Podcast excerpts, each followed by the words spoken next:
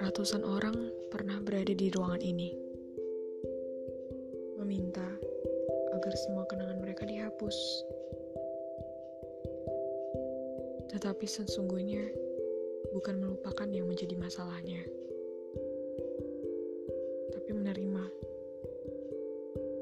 Barang siapa yang bisa menerima, maka dia akan bisa melupakan. Tapi jika dia tidak bisa menerima, dia tidak akan pernah bisa melupakan. Sama seperti halnya role depan. Menerima dan melupakan pun perlu sangat banyak latihan.